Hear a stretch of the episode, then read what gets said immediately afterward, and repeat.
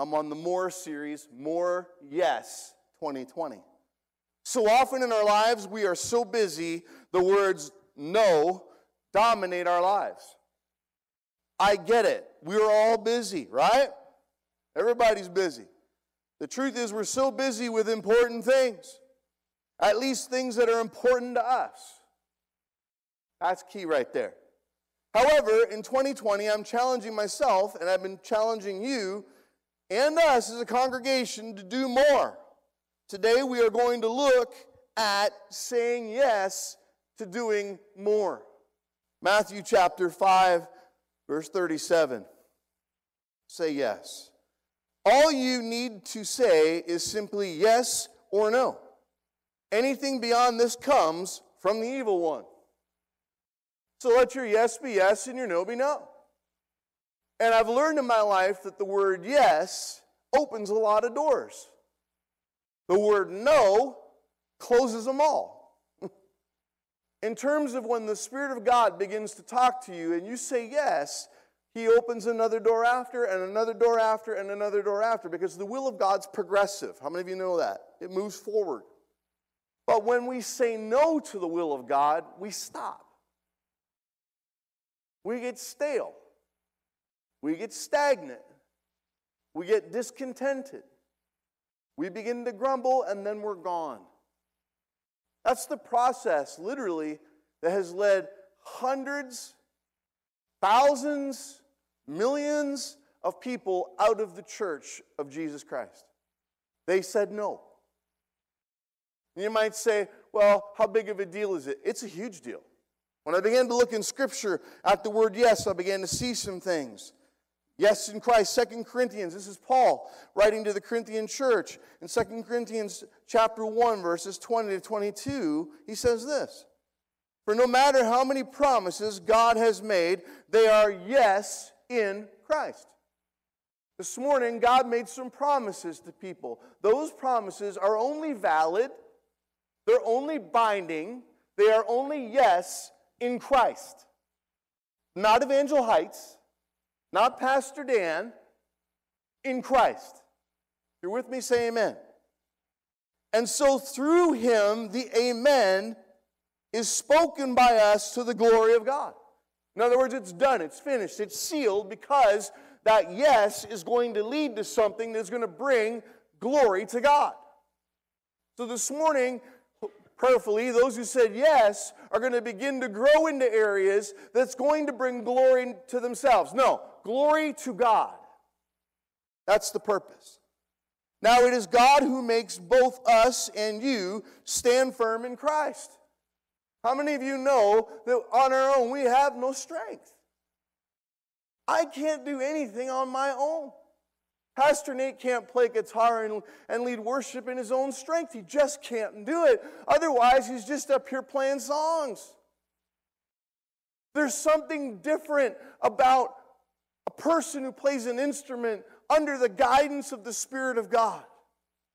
There's a difference about somebody who prays over somebody with the guidance of the Spirit of God. Or I'm going to go really blunt. There's a difference about someone who stands at the door Sunday morning underneath the guidance of the Holy Spirit, smiles at you, shakes your hand, and you already feel the love of Christ before you're even in the pew.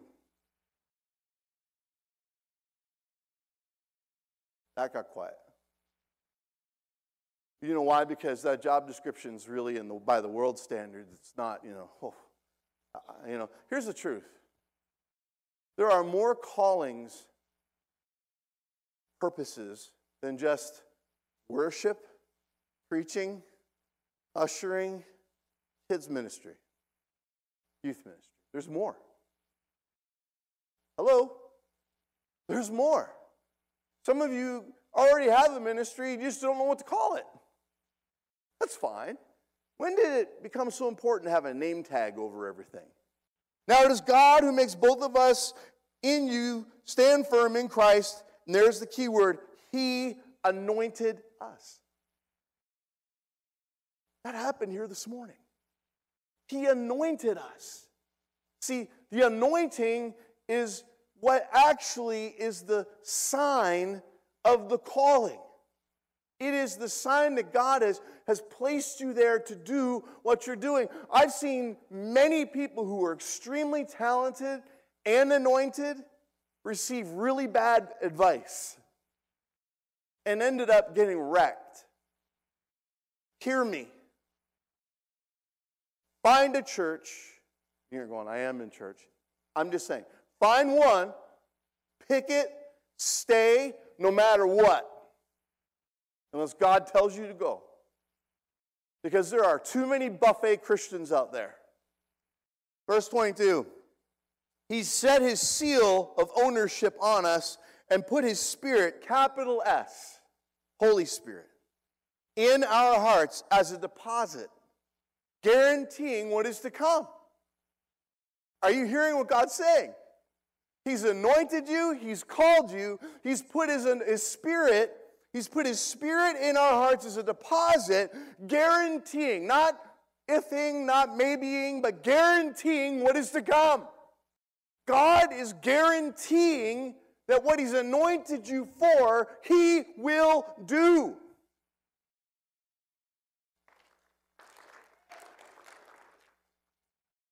There will always be naysayers. There will always be people who say you can't, but I'm saying you can. I had naysayers. I had people who said, You can't possibly do this. And if you knew me, you would have agreed. But he put a deposit in my heart, guaranteeing that he had called me to something. And I'm not going to lie to you, what I thought he called me to is totally different than what he did call me to. And it's not really necessarily what I would have picked or even wanted, but I'm telling you, I wouldn't trade it now that I'm in it for anything in the world. Because to be in the will of God on your worst day is better than being out on your own on the best day. Being a Christian is not boring. If you're bored as a Christian, you're boring. It isn't boring being a Christian. Hey, I hear people's church is boring. I'm like, what do you do? Nothing? Well, guess what? You're boring. You're not connected, you're not growing. If you come in 10 minutes late and leave 10 minutes early, guess what? How are you going to meet people? If you want to have friends, be friendly. Scripture tells us that. You want relationships? You want people to speak into your life? Then let the Holy Spirit put you in the place of relationship. How many older people in the room would say they said yes to God, they began to serve God, and it might have been menial things like honestly, literally stacking chairs, you know, and God grew you into other things? Let me see your hand. Uh huh. Is there a need today? Say yes. Isaiah 6 8. So Isaiah is, is overhearing literally a heavenly conversation. Then I heard the voice of the Lord saying, Whom shall I send and who will go for us? And Isaiah could have went, uh, uh, you know. But some of you are going, What's that? I don't know. I just did it. Whom shall I send and who will go for us? And he said, Here am I, send me. He didn't go, God, excuse me, what's the requirements for this? What's the skill set that I need? How much money are you allotting for me in the budget? These are questions I ask all the time, so I'm throwing them out there. Uh, how many people will I have to help me? How big will my team be? How many announcements will Pastor Lorna allow me to have? Okay, all right, excellent. Um, I'll think about it. I'll get back to you next year when I pray about it. Isaiah just sees the need, responds, and says, Here I am, Lord, send me. It doesn't say he was qualified. God, you've heard this saying before, God will qualify the called. He will qualify you. He will train you. He will work with you. He will change you. Some of these young people right here, and I was saying this to uh, somebody in the lobby this morning, they, they have like a missionary calling, but not like in the traditional sense. Like they're, they're missionaries here. And, and they're going to affect change that you and I can't affect. They're going to get into places that you and me can't get into because they said yes. I'm going to go. Luke 138. I am the Lord's servant, she says. Mary answered, May your word to me be fulfilled. Then the angel left her. Mary just simply said, Do what you're going to do. Now you might say, Oh, well, she was Mary. There's people that believe Mary was born perfect. Friends, she wasn't God. All it says is that she was a virtuous woman. I married a virtuous woman. Does that mean that she's going to give birth to the Messiah? I mean, let's be real. Mary said yes to something that's never happened in the history of mankind. She had to know the implications. She was pledged to be married. What that would look like, we know the conversation played out because Joseph was going to put her, put her uh, off and kind of get rid of her. Until the angel of the Lord appeared to him and spoke to him and said, Don't do it. I'm calling you, Joseph. I'm calling you to a very special season in your life. You don't know this, but you are about to raise the Messiah. Oh, yeah. Mary's been impregnated by the Spirit of God, and you are to call him Jesus. It doesn't get any more real than that. A couple weeks, when Easter comes and we have our encounter service, we're doing some things we've never done. But I want you to understand it's, it's that verse being lived out. If Mary didn't say yes, what happens then? We know that God always gets his person, though, right? Yes, he is on the only path. John 14, verse 6. Jesus answered, I am the way, the truth, and the life. No one comes to the Father except through me. We have come to a place where we say yes to the way, to the truth, and to the life. Have you ever looked at the verse this way? We have to say yes to his way. We have to say yes to his truth. And we have to say yes to the life that He's called us to.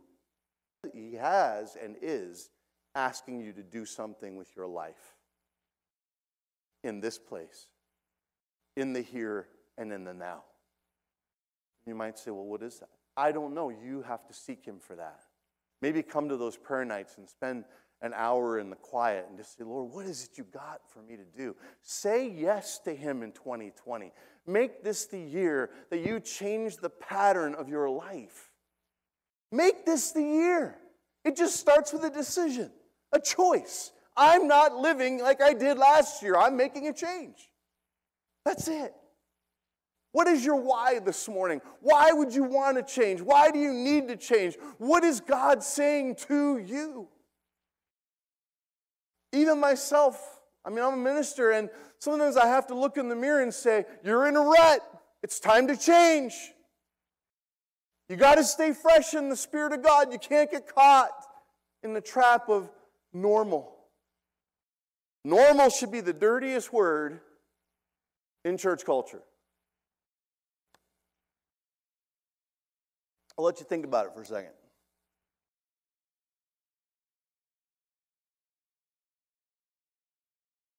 Normal. We're not normal. The Bible calls us aliens and strangers. We're not from this world. We're in it, but we're not of it. The coming out and living separate from among them doesn't mean that you don't talk to people anymore. It means that you don't live that lifestyle. And the minute you stop, they're going to go, Why have you stopped? And then you're going to get to tell them. Oh no, Pastor, what would I say? Your story. Friends, this morning, I want you to know that we serve the God of yes. He's looking for you to say yes so that He can say yes to you. Wait, that doesn't, I'll say that again.